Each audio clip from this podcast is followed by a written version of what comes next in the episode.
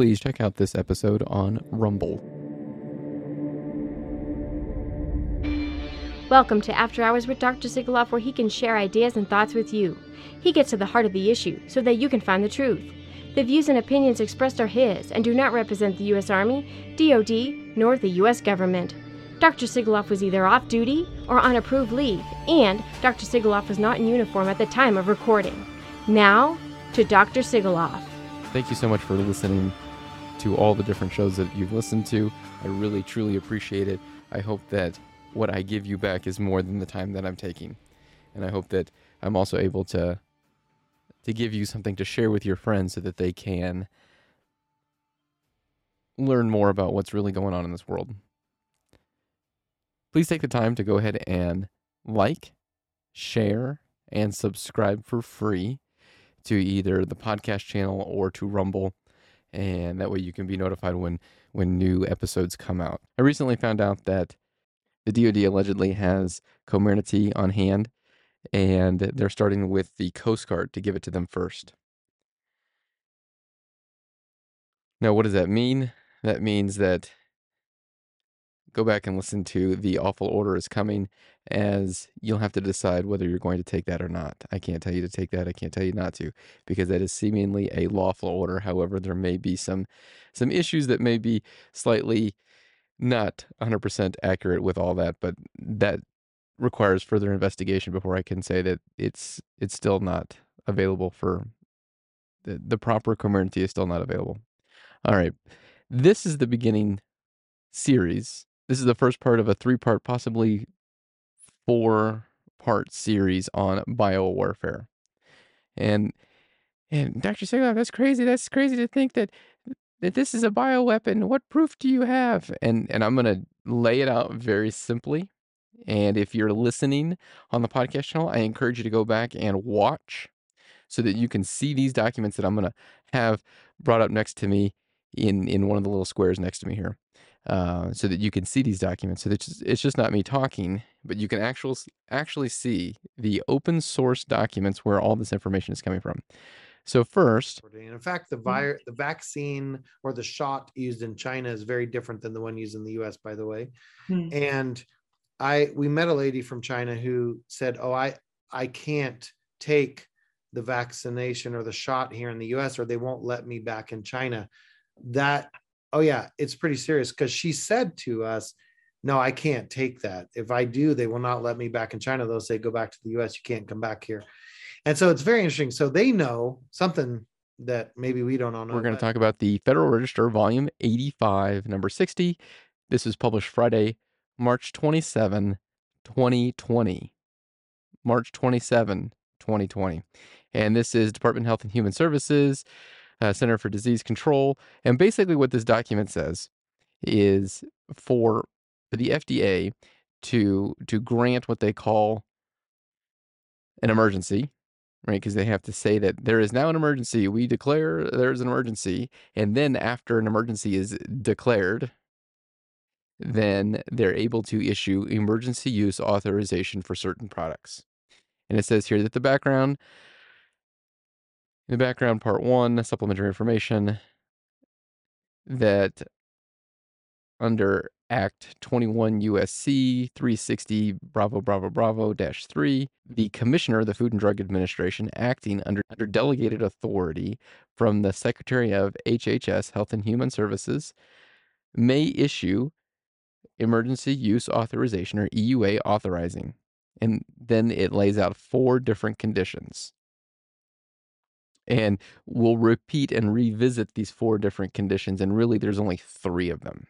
So number one, these are the definitions that must be met to be able to make the declaration of an emergency use. Before an E U A may be issued, the Secretary of H H S, Health and Human Services, must declare that circumstances exist justifying the authorization based on one of four determinations. Now, they don't tell you which one they have to use. They just, they must have at least one of these four. And really, it's only three, and you'll see in the next few documents. Number one, a determination made by the Secretary of Homeland Security that a domestic emergency or significant potential for domestic emergency involving heightened attack with a chemical, biological, radiological, or nuclear agent or agents. And then we, at least in the Army, we shorten that that big long phrase, chemical, biological, radiological, or nuclear, to C B R N, C B R N, C B R N, agent or agents. So number one, some sort of chemical, biologic, radiologic, or nuclear warfare agent used on U S soil. Number two, the identification of material threat by the Secretary of Homeland Security pursuant to Section three nineteen F two of the Public Health Service P H S Act sufficient to affect national security or the health and security of the United States citizens living abroad. Okay, so this is something to do with the health of those abroad. Number three, a determination by the Secretary of Defense that there is a military, the Secretary of Defense, right? This is, that's different than Health and Human Services, Secretary of Defense, that there is a military emergency or significant potential for, or significant potential for military emergency involving heightened risk to the United States military forces, including personnel operating under the authority of Title ten or Title fifteen of an attack with bi biological, chemical, radiologic, or nuclear agent or agents, or an agent or agents may, that may cause or are otherwise associated with imminently life-threatening and specific risk to the United States forces.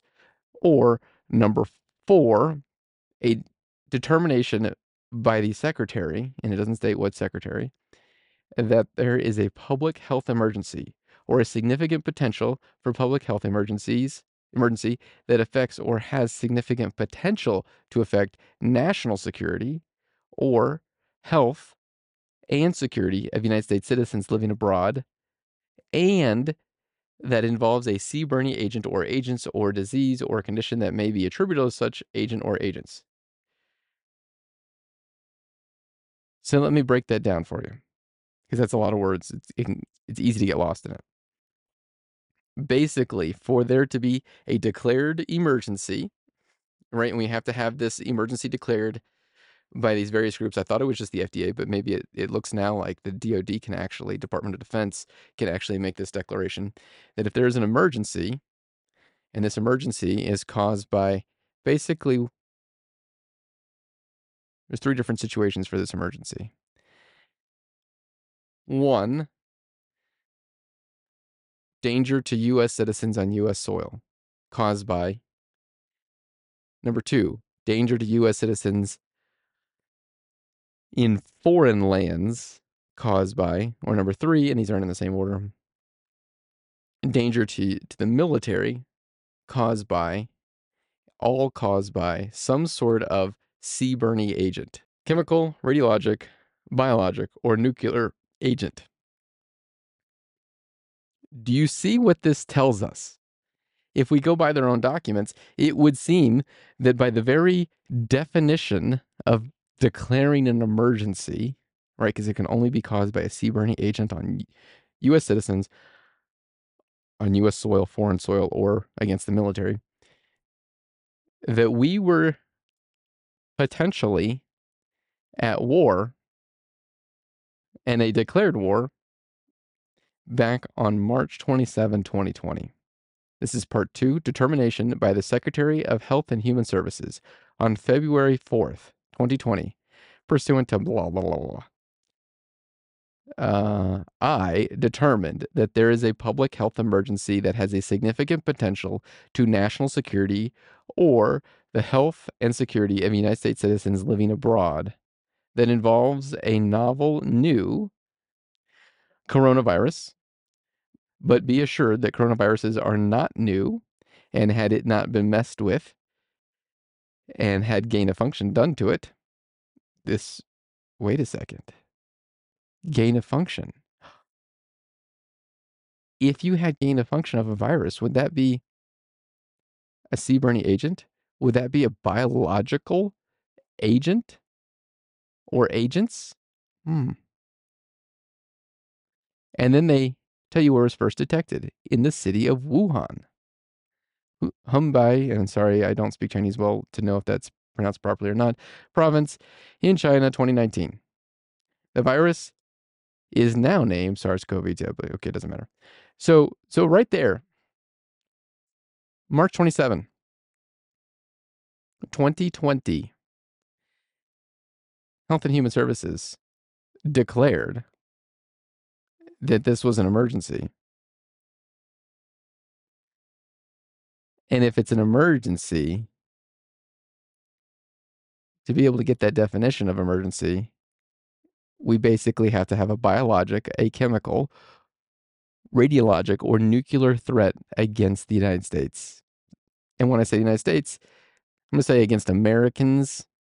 And that encompasses, when I say Americans, that encompasses civilians, lo- you know, in America, civilians abroad, and military, because we're all Americans. Americans, not Americans. Remember that, people. All right, let's go to our next document. This is, it's called a DODI, a Department of Defense Instruction, or DODI, D O D I, number six two zero zero point zero two. The subject title here, Application of Food and Drug Administration Rules to Department of Defense Health Protection Programs. Hmm, Health Defense Program, okay. Let's scroll down here, and this is one of the enclosures. And we're going to see a repeat of what we just saw, and it's important that we see the repeat, because if we see it in one place, that may not be good enough.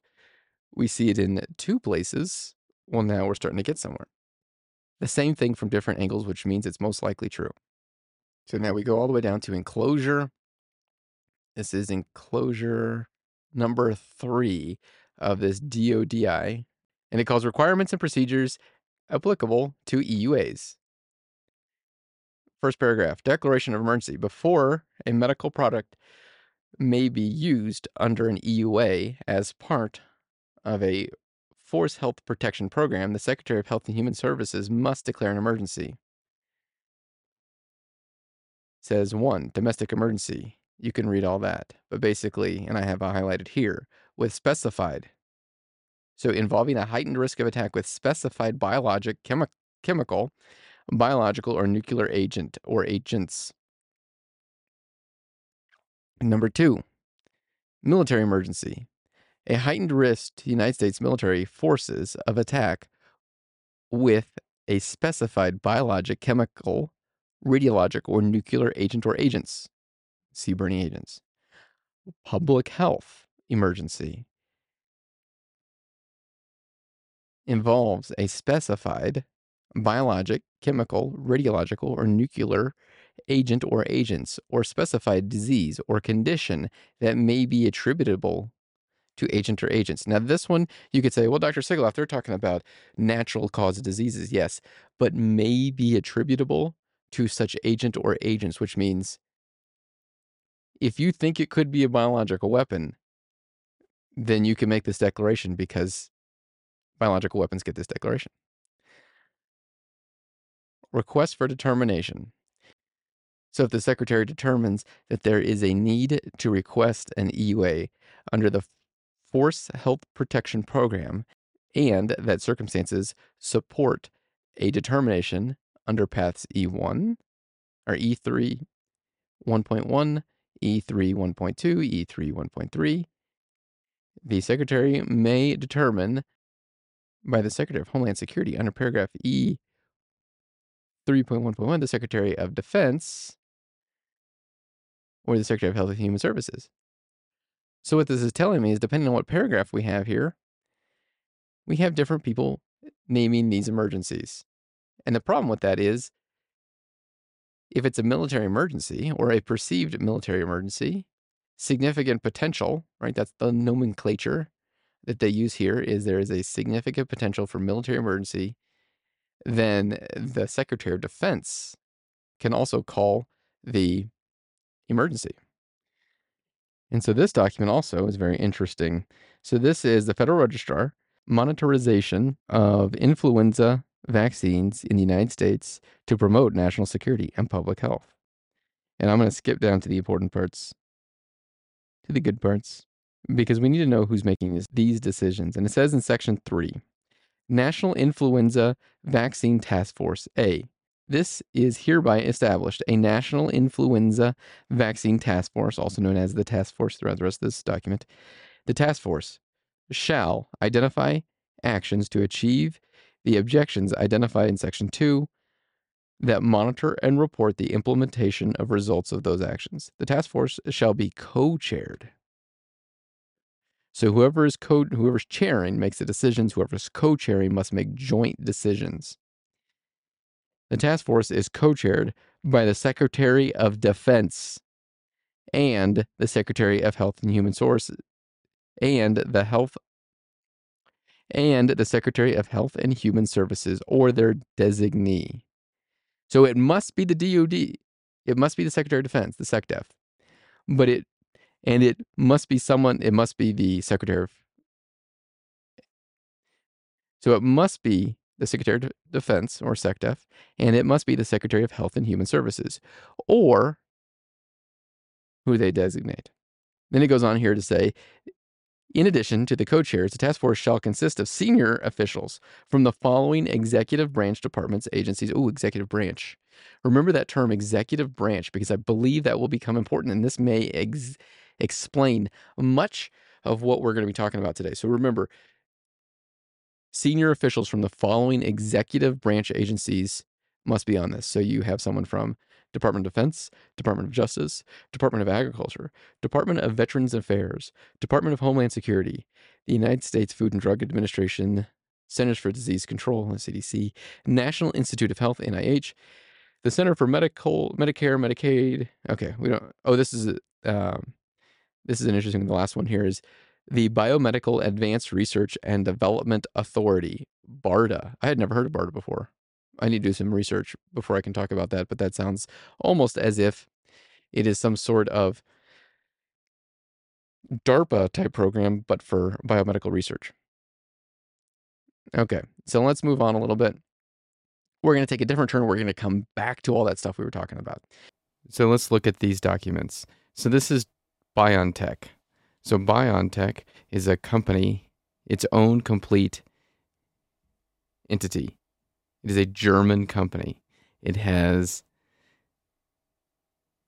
it is not the same as Pfizer. Pfizer and BioNTech had a collaboration, and we'll go into that in just a minute.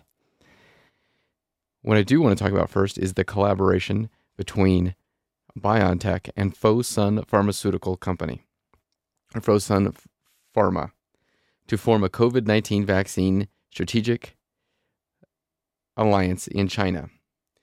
March sixteenth, twenty twenty is when the Chinese communist-owned Fosun Pharmaceutical and BioNTech made an agreement that they would develop jointly a COVID vaccine.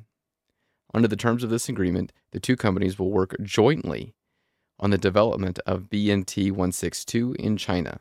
These companies will collaborate to conduct clinical trials in China, leveraging Fosun Pharmaceutical's clinical development, regulatory, and commercial capabilities in the country.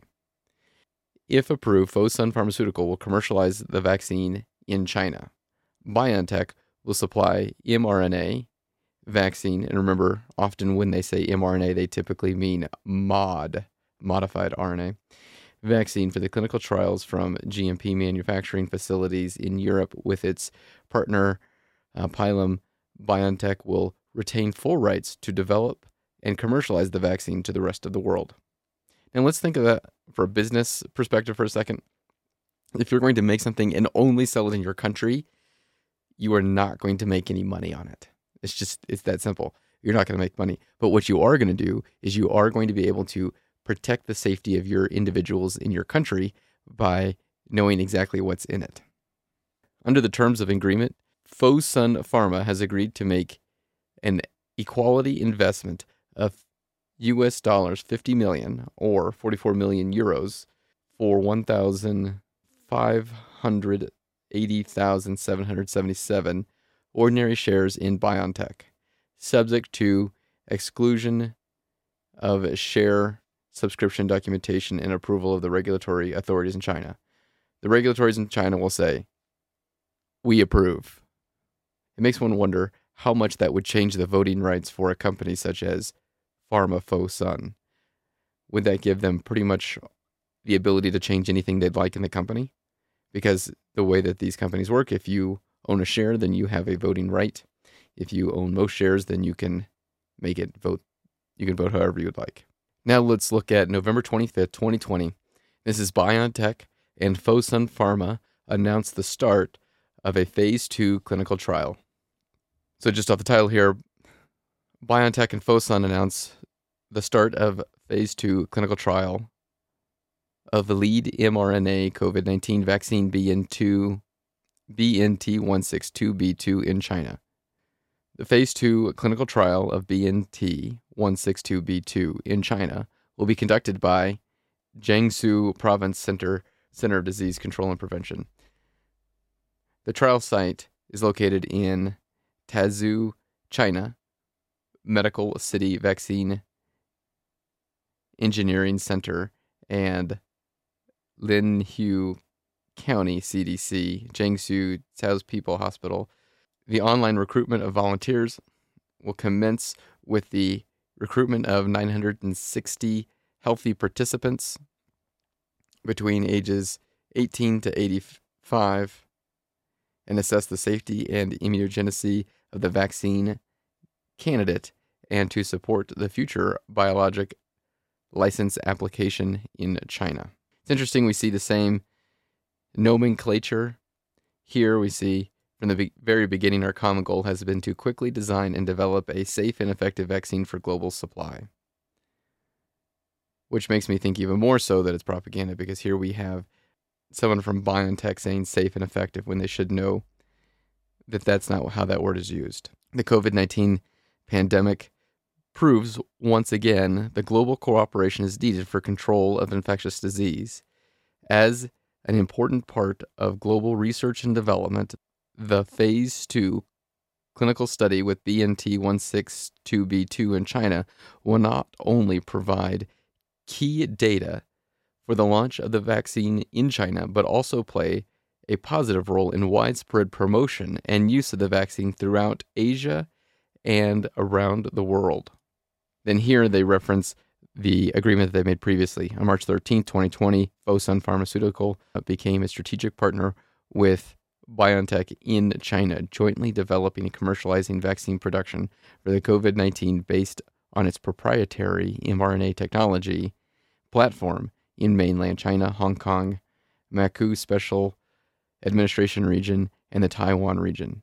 Since collaboration, the two sides, Fosun Pharma, has been involved in research development of mRNA vaccines, in addition, comprehensively and deeply discussing the research development plans with partners completing clinical trials in China.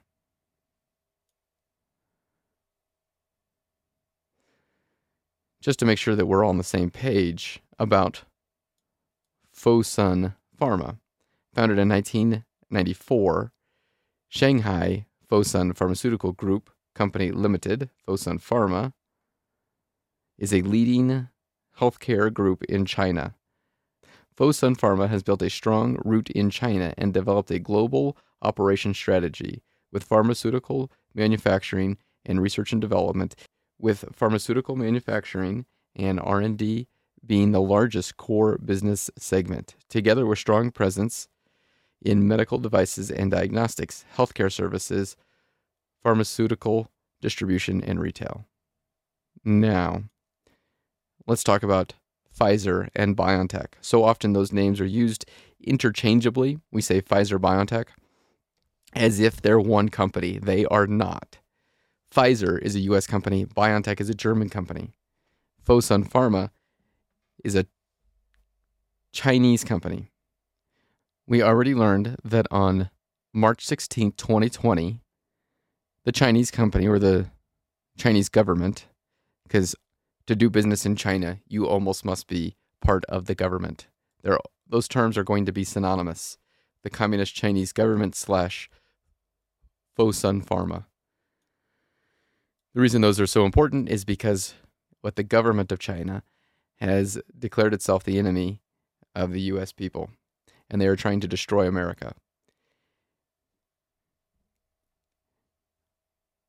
BioNTech made an agreement with Fosun Pharma on the sixteenth of March twenty twenty, where they purchased more than one point five million shares of BioNTech. Now, we get this announcement on July twenty-second, twenty twenty. So in approximately three months after China purchases one point five, more than one point five million shares of BioNTech, we get this announcement that Pfizer is now partnering with BioNTech.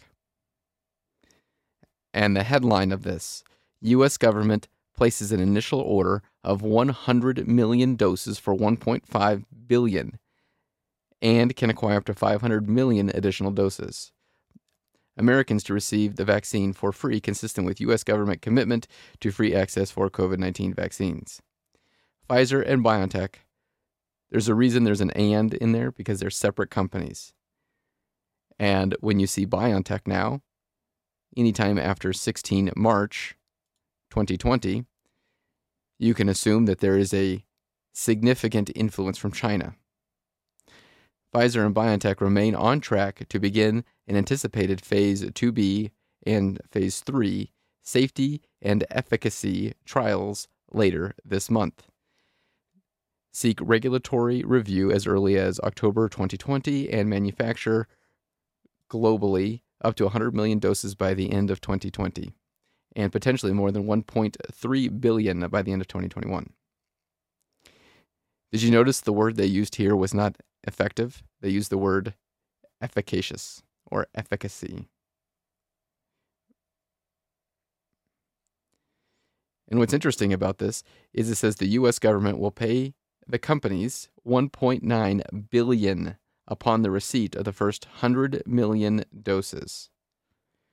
We look here. It says, New York and Mainz, Germany. Pfizer Incorporated and BioNTech, which is Pfizer Incorporated and BioNTech, which China owes, owns one point five million shares, today announced the execution of an agreement with the U S Department of Health and Human Services and Department of Defense to meet the U S government's Operation Warp Speed program to begin delivering three hundred million doses of vaccine. Under the agreement, the U S government will receive one hundred million doses of B N T one sixty-two, the COVID nineteen vaccine developed by Pfizer and BioNTech, and Pfizer successfully manufactures and obtains approval of emergency use authorization. The B N T one sixty-two program is based on BioNTech's proprietary mRNA technology and supported by Pfizer's global vaccine development and manufacturing capabilities. The B N T one sixty-two vaccine candidates are undergoing clinical trials and are not currently approved to distribute anywhere in the world. BioNTech is the marketing authorization holder worldwide and will hold all trademarks for potential product. Both collaborators are committed to developing these novel vaccines with preclinical and clinical data for the f- forefront of their decision-making. This is interesting here. On July first, Pfizer and BioNTech announced the preliminary data of, of B N T one sixty-two b two, the most advanced of our four I- mRNA formulations. The early data demonstrates that B N T one sixty-two b two is able to produce neutralizing antibodies in humans at or above the levels observed in plasma from patients who have recovered from COVID nineteen. And this is shown at relatively low levels, low dose levels. Local reactions and systemic events or dose dependent. Hmm. But then why, if that was B one, why are we giving out B two? Recently, two of the company's four investigational vaccines, B N T, I'm just going to read the last two letters because that's the most relevant part, B one and B two, received fast-track designation by the F D A. So basically, we have a U S company partnering with a company that's already partnered with a Chinese Communist Party group, and they will be providing these shots for American soldiers and the American people. So I want to talk about, this was right after I had done episode nine. If you listened to that, if you didn't, please go back and listen to it. I did a lot of what I called speculation. This was just scientific guessing that I thought uh, was relevant to what we were seeing. I speculated so much to say, what if someone hid CRISPR inside of the R- this, quote, mRNA, messenger R N A, when really it's modified R N A. So what is CRISPR? CRISPR stands for Clustered Regularly Interspaced Short Palindromic Repeat. What, what does that mean? It is gene editing technology. If you know how when you have Control C and you want to copy and then you want to paste, Control V, that's what this does. It does it to your genes. It does it to your genome. And for it to work, you have to have certain other R N A available to tell it where to go, because it's just not going to go. You have to program it, and the way you program it is you give it what they call gRNA. It's a little gRNA. So if we ever see gRNA coming up in the future, then we'll be like, oh, man, maybe there's something to this CRISPR. A little background on this is like, if we were to find anything that encodes for CRISPR Cas nine, or just CRISPR for short, in this vaccine technology, then something is terribly, terribly wrong, and there is criminal behavior afoot, right? Because no one ever consented to have their genome changed. And just to make sure that that all of this is on the up and up, right, because we want to make sure that what we're doing, I looked at all this. To me, it looks very legitimate. Uh, but our methods, first, the full sequence and published mRNA code of the Pfizer B N T one six two B two, also known under the product name Comirnaty, was base by base compared to the SARS-C o V two Wuhan H U one spike protein R N A.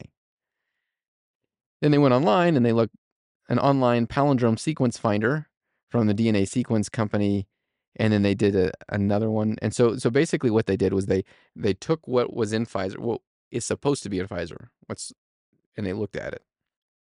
They analyzed the R N A code, this messenger R N A code that's, it's not messenger, I keep saying that. Even I'm making this mistake. They took this modified R N A code that's in Pfizer, and they they looked at it, and they compared it to two different databases. One database, well, they're they compared it to two different databases, and those databases were basically to to ensure there was we're doing this correctly, right? Because we don't want to make assumptions if we're not checking against ourselves. And this is like a self-check mechanism. So result number one, the Comirnaty mRNA matches twenty-four percent of the SARS-C o V two spike protein, but seventy-six percent of the Comirnaty genetic code is not related to the SARS-C o V two spike protein. seventy percent, seventy-six percent of what they're putting into people is not what they said was supposed to be in there. Hmm. And then we get into specific palindromes here. Palindromes is repeating sequences. Between the short palindrome repeats and interspaced fragment, fragmented spike proteins sequences. Hmm. Not the full length of the spike protein appears in the Comirnaty mRNA, as mentioned in the W H O program paper from September twentieth. I'm, so, I'm sorry, from September. Not the full length of spike protein appears. Not the full length of spike protein appears in Comirnaty mRNA, as mentioned in the W H O program paper from September twenty twenty, but fragments of these protein sequences that have been added and new gene sequences. Well, that's a little concerning. Open reading frames. So both the W H O program paper for the Comirnaty vaccine and the published Pfizer mRNA sequence show one large open frame reading over three thousand B P. Okay, so what what is an open frame reading? That's like where like a sh frame shift. That's where you can like start here and you read, or you can start somewhere else and you can read, and you can start somewhere else and you can read. Because there are certain signals that tell us when to stop in R N A, and there are certain signals, there's little stop signs, and there's other signals that tell us where to start. Green lights. This one open reading frame cannot possibly translate be translated into a full-length spike protein due to two features in the mRNA. First, the spike protein sequence expressed expresses just fragmented amino acids and not complete proteins. Second, the mod R N A has stopped and start codons. Those are the stop, that's the red light, green light, in the middle of the reading frame, which triggers nonsense-mediated decay and degradation of the mRNA. Nonsense, so so it doesn't give us anything usable, and it causes decay, decay things to break down. And we go on, and we find that thirteen hidden open reading frames were found within the long open reading frame, which is translated into different, fully functional proteins. Well, that seems to be a huge problem. Interestingly, two hundred seventy-five to four hundred ten does not contain a single fragmented sequence of the spike protein. Hmm. Another open, another hidden open reading frame expresses into hypothetical proteins. A hypothetical protein is a computer-predicted protein that does not exist in nature. Why would they put that in there? Is that an accident? It's interesting. The Comirnaty mRNA expresses also two short proteins, both of which play a role in the human cell signaling pathway. These sequences that they exp uh, express the P R H protein, which has a clear role in cancer suppression. And this other one ex expresses P A S protein, which has a clear role in cell signaling. Whether it's good or it's bad, they put something in there that changes cell signaling, which can cause cancer, and they change something that um, affects cancer regulation. Hmm. Cancer suppressor, right? So if we stop suppressing cancer, that means we start building cancer. Yeah, so it is a cancer suppressor role, and if we alter that at all, we stop suppressing cancer, which means we start making cancer. Which is interesting because we're seeing a huge uptick in cancers in a lot of people right now. Number four here, CRISPR and gRNA findings. Oh, remember I talked about that earlier. three G, that's a little g, R N A, including the P A M, P A M sequence, were found for the plus strand by Yale University's CRISPR research tool and confirmed with the CRISPR sequence finder at the Sanger Institute. Each gRNA sequence ends with the P A M sequence G G G. Remember, I told you if we have CRISPR, we have to have some sort of gRNA in there that tells us where it goes. Right here, we have three G R N A. But the next question may be, well, where does that tell us to go? What part of our genome? All three gRNAs were searched with the BLAST database, that's B L A S T, BLAST database for the human genome. The results showed that all gRNA sequences correspond to human reference genome G R C H thirty-eight. So one of them goes to chromosome five, a second one goes to chromosome five, and a third one goes to chromosome nineteen. That's not all. In addition to the study, they found, the, they found protein sequencing, and they give the reference there, to a synthetic, novel G P or glycoprotein one thirty protein. This protein was engineered by Y. Liu in nineteen ninety-eight. The publication from nineteen ninety-eight has been completely removed from the web, and the function of this protein remains unclear. Okay, so what is what does all that mean? Let's do a quick recap of what this document is saying. This document is, is showing us that they took their Pfizer modified R N A sh um, injection, and they they looked at all of the base pairs in sequence and what they're supposed to be, and they they compared them to different databases to see what that would build, right? So D N A makes R N A, R N A builds a protein. And so they they took this R N A and they said, well, what protein does it build? And we have now discovered that it has CRISPR technology in there. CRISPR technology needs gRNA. It has three different strands of gRNA. There is no whole or complete spike protein. Because remember, they told us, oh, it'll make you, it'll have you make spike protein so that you'll become immune to it. Well, if they didn't put spike protein into it, then how does that work? And then I'm going to read the last little bit here of this paper. The individual who was injected with reference human genome from thirteen different volunteers and the Cas nine, um, CRISPR Cas nine gene editing tool was not informed, right? Did you know that was going on in there? Because I did not. I did not know that was going on in there. I had no clue. But, well, what if this one paper got it wrong? Because, right, because that's a real possibility. So we like to compare. And this is a Pfizer mRNA Science Day study. And it's dated June thirtieth, twenty twenty-one. And we this was acquired in the public sphere by a whistleblower. And I'm going to just read it here. Selective organ targeting, SORT, a strategy for effective tissue-specific mRNA delivery and CRISPR Cas nine gene editing. Whoa, wait a second. But one piece is not enough, right? Let's go to the second page of this whistleblower brought out.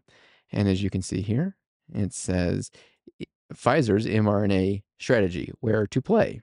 And we go direct your attention to the center part here to explore T As with strong risk-benefit. Rare diseases, going beyond CRISPR, going beyond CRISPR editing, the protein replacement, hmm. oncology, cancer, vaccines, interesting. Okay, so next we're going to learn about the Freedom of Information Act. And I'm sorry, I'm going to get a little technical here, but it's, it's important that you do hear this little bit of technicality. So Uh, Freedom of Information Act, or FOIA, that's how I'm going to call it from here on out, because Freedom of Information Act is tough to say, so FOIA. It's under Title ten U S C, Section five fifty-two. And uh, these rules and regulations are blah, blah, blah. Okay, whatever. Who cares, right? Let's get to the, the juicy parts. FOIA applies to records created by the federal agencies and does not cover records held by Congress, the courts, or state or local government agencies. Each state has its own public health access laws that should be. So basically what this is telling us, FOIA only is covered by the executive branch, not Congress, nothing else. Okay. Now, there is a thing called redaction codes. This is important. When you see something that looks unusual, you need to ask why.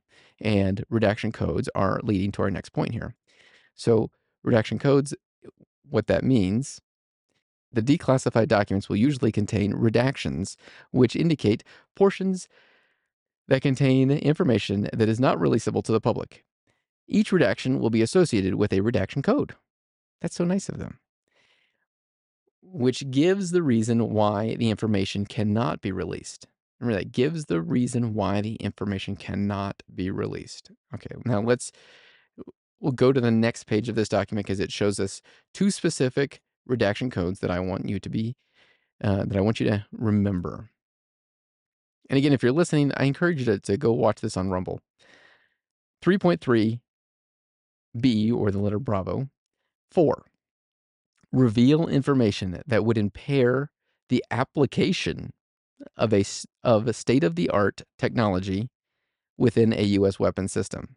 So B four, reveal information that would impair the application of a state-of-the-art technology within the U S weapons system. three point three B six, or Bravo six, reveal information, including foreign government information, that would cause serious harm to relationships between the United States and a foreign government or to ongoing diplomatic activities of the United States. Okay, so now let's go ahead and look at some of these Pfizer documents and their redaction, right? Because that, that's important because we need to look at Pfizer. Oh, all right, so this first one here, this is, we're going to start with the, it's a cover sheet. It says final report. And it says distribution of something, something, lipid nanoparticle, mRNA, blah, blah, blah, blah. Some sort of Windsor rat. Testing facility, Bravo four. Hmm. And there's some big block up here at the top, right, that was also redacted for Bravo four reasons. Okay, here we go. R and D study report. This is put out by BioNTech.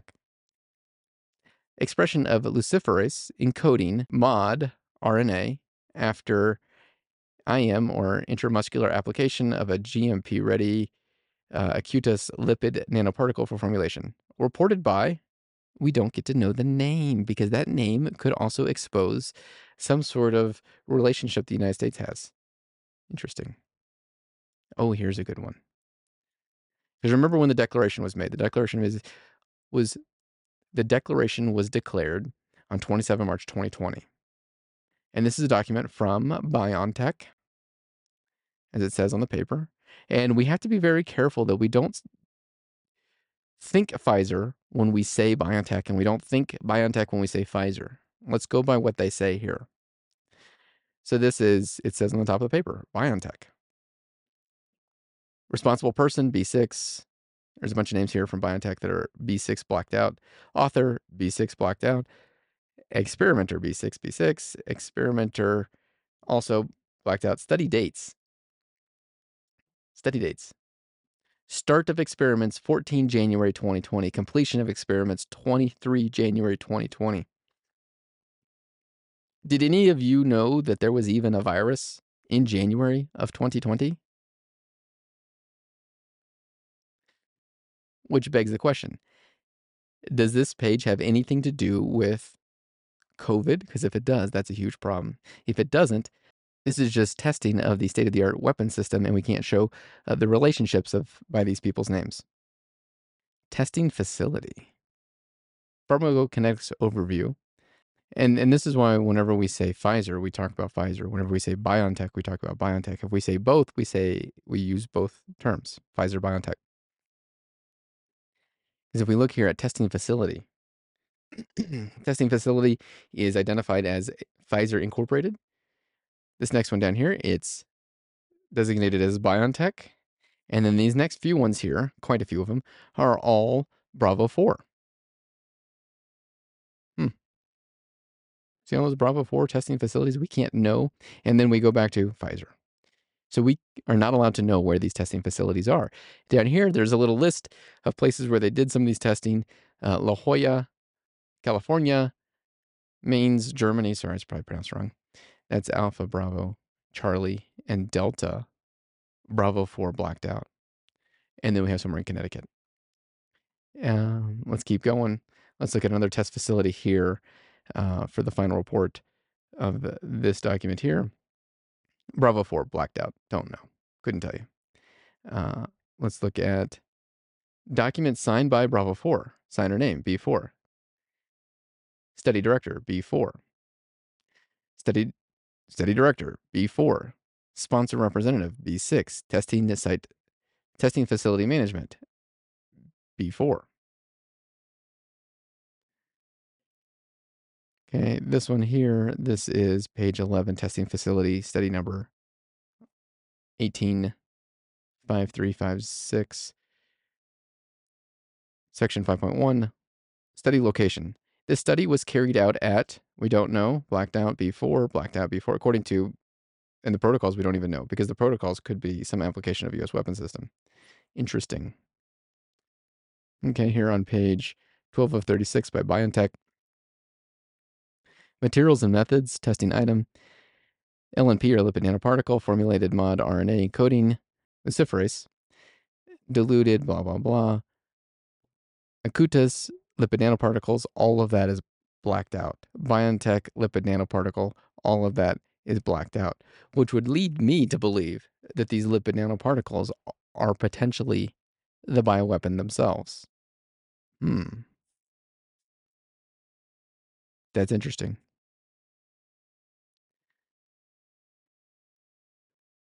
Remember, anytime we see B four, that means that it could expose, or it has something to do with the application of a U S weapons, state-of-the-art U S weapons system.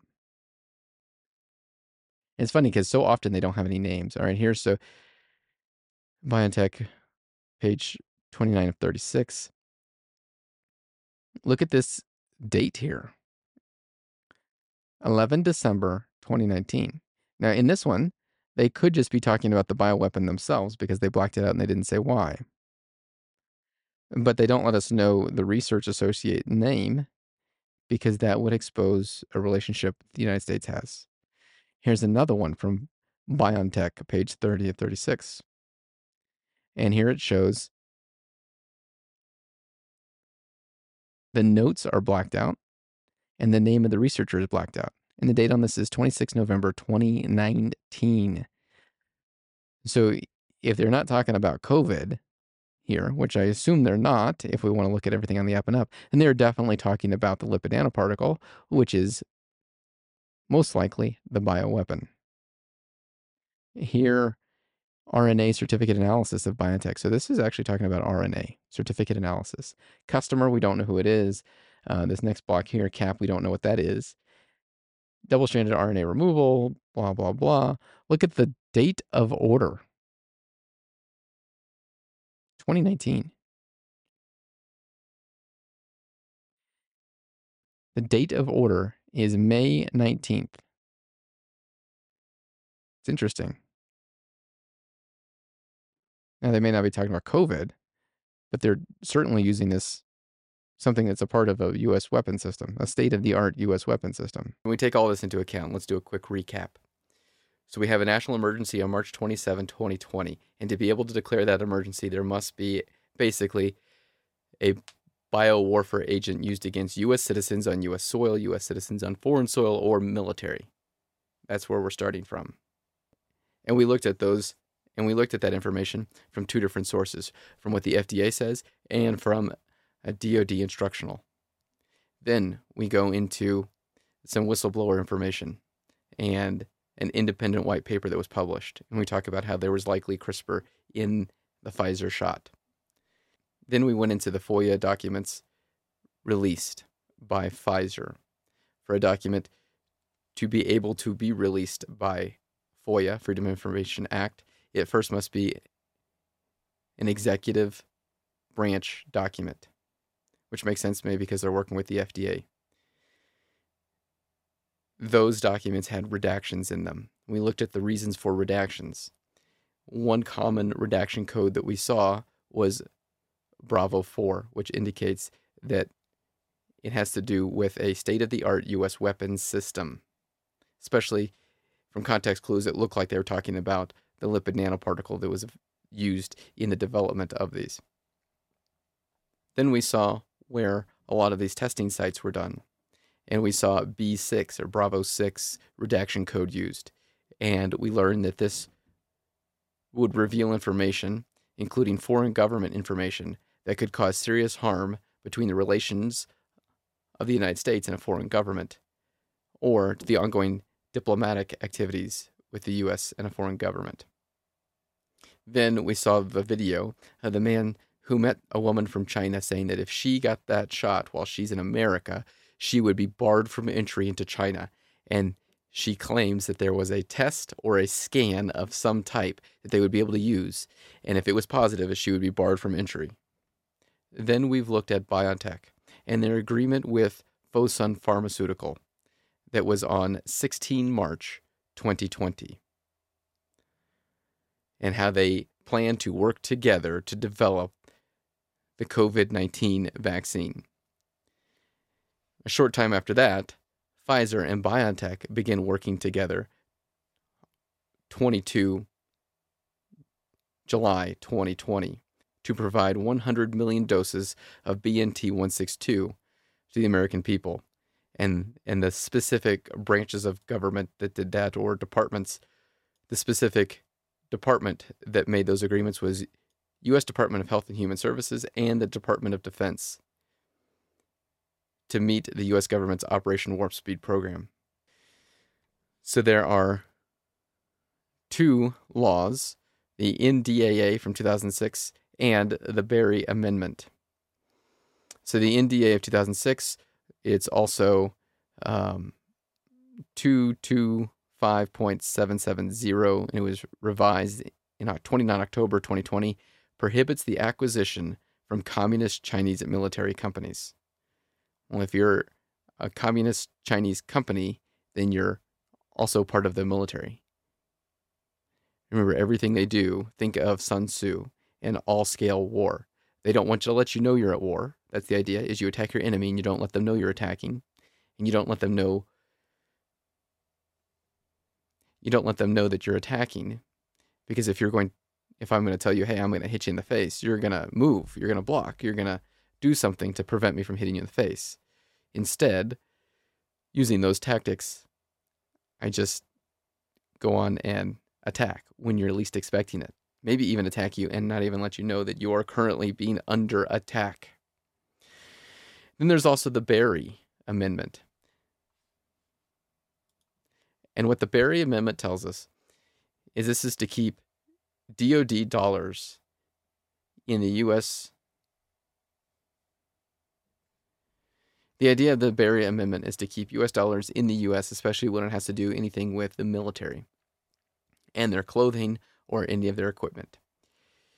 So now we've got potentially, and I would say by their documents, they say that we are in some sort of biological warfare event. We have a U S company that partners with a Chinese company. I'm using BioNTech and Pharma. So let's do another quick recap. We have a German company partnering with a Chinese company. Then we have an American company partnering with that German slash Chinese company. Then we have that collaboration of American, German, and Chinese company working together to provide shots for the American people and for service members. We know, as we read through some of the documents released, that there is a state-of-the-art U S weapon system involved. It is a state-of-the-art U S weapon system that China has had the ability to see, that China has the ability to alter, and we're requiring that service members take this, which is in violation of the N D A two thousand six, and it may not be in violation of the letter of the law for the Berry Amendment, but is certainly a violation of the spirit of the law for the Berry Amendment.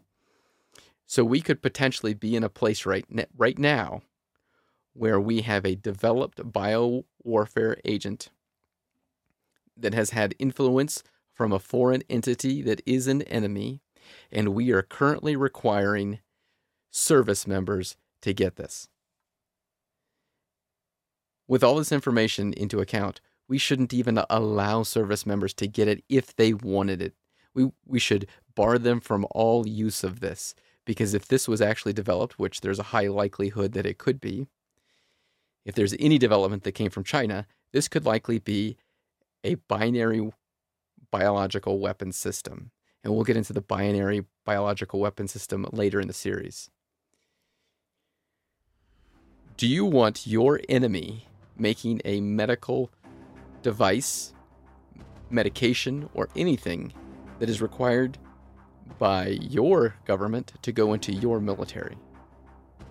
With all this information to account, the risk, even if greater than one percent, is so great that all vaccine mandates should immediately stop for all service members, and service members should be barred from getting this until further investigation can be completed. For if the vac- if the virus is as dangerous as they say, it's not nearly as dangerous as potentially injecting service members with a foreign developed, an enemy developed bioweapon. Thank you for taking the time to listen today. Please share this as far as you can. Like it, share it, subscribe it. Please write a review. Please do your own homework. Please don't take my word for it.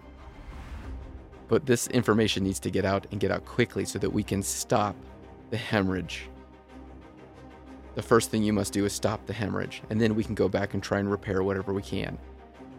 But if we don't stop this mandate immediately, there will be more service members either kicked out, there will be more service members that bend the knee, or more service members that will potentially accept this possible bioweapon into their body.